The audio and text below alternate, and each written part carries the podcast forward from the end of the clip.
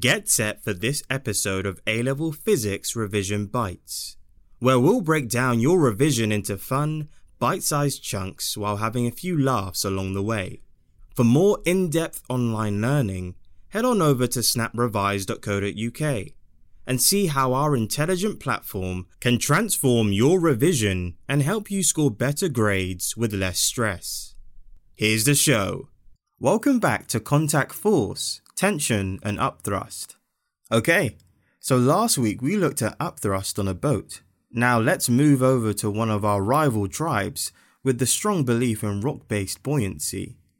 Their 50 kilogram vessel, which is in fact just a large stone, is sinking. Unsurprisingly, when an object is sinking, the force of upthrust does not entirely balance the force of weight. If this rock is sinking with an acceleration of 5 meters per second, to the power minus 2, what is the upthrust on this Stone Age mini Titanic? The solution is to express the resultant force using the weight and the upthrust on the rock. So, the force is equal to the weight minus the upthrust, which in turn is equal to the mass multiplied by the acceleration due to gravity minus upthrust. Everyone with me so far? So, First, we substitute our expression for resultant force into Newton's second law. Force equals mass times acceleration becomes mass times acceleration due to gravity minus upthrust equals mass times acceleration.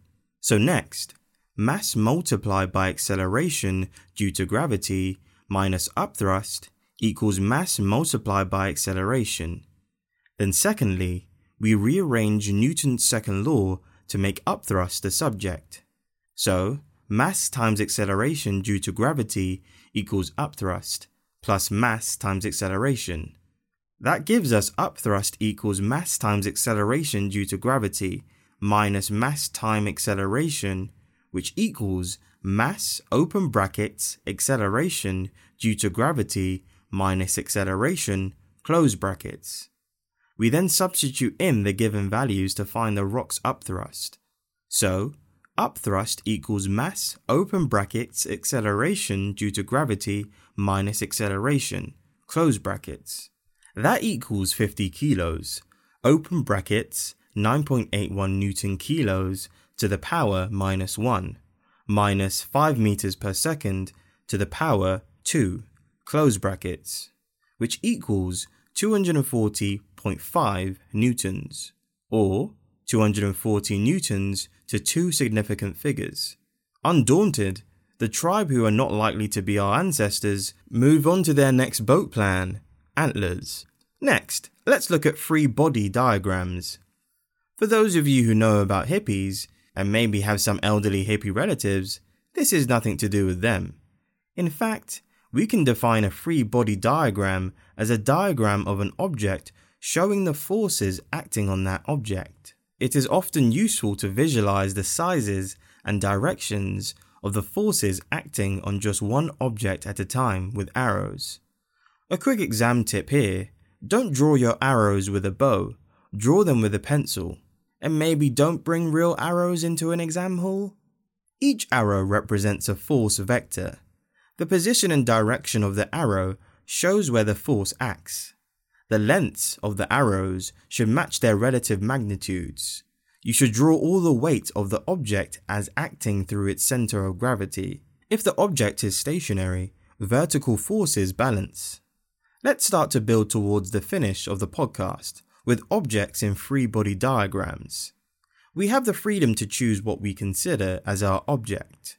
Let's assume our successful Stone Age mariner ancestors have conquered the water with wood based boats, and their rock and mud fan rivals have died out. Their descendants have started to farm and build villages. One bright individual notices it is hard work moving around grain and vegetables all day long, especially crossing shallow rivers, and figures out his cow, which he calls an ox, needs a bit of exercise. He also notices children playing with round things that seem to roll well. Thus, putting two and two together, the ox cart is invented, and, crossing the shallow river, the city of Oxford is founded.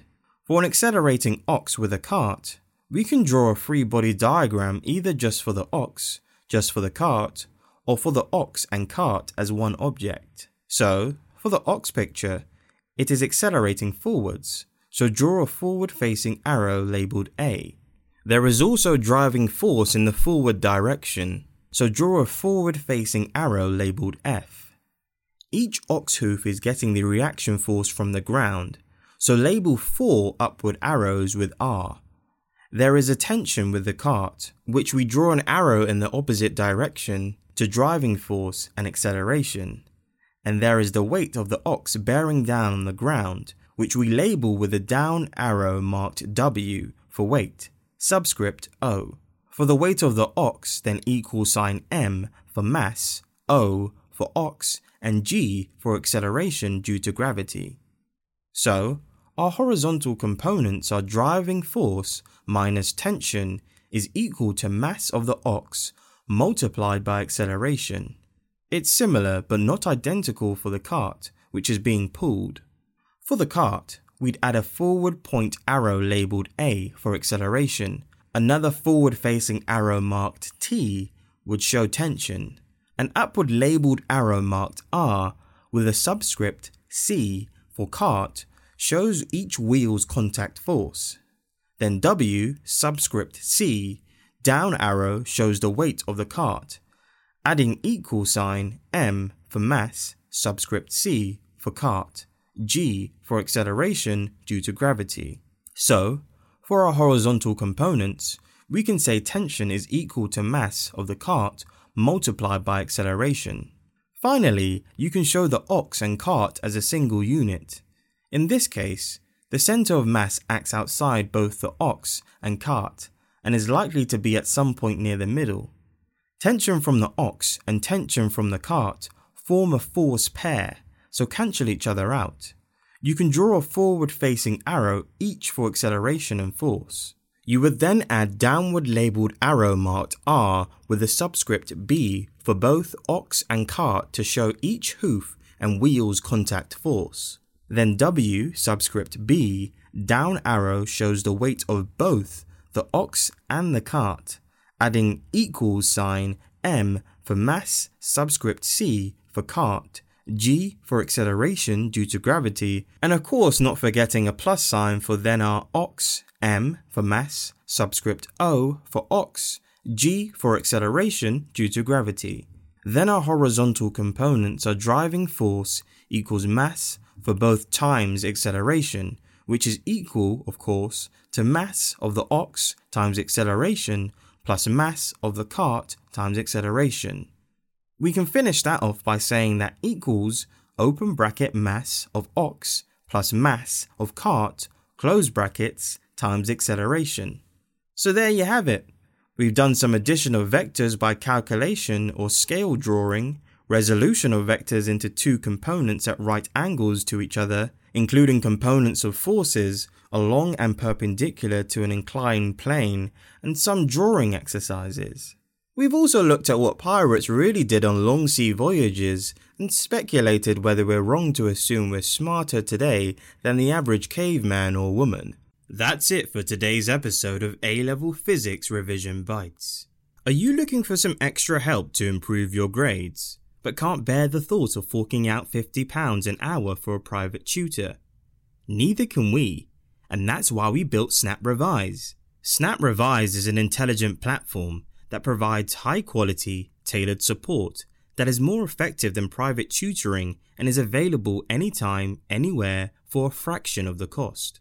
We have a whole range of amazing resources to suit all learning types, from bite sized videos, self marking quizzes, to mini revision guides and predicted exam packs.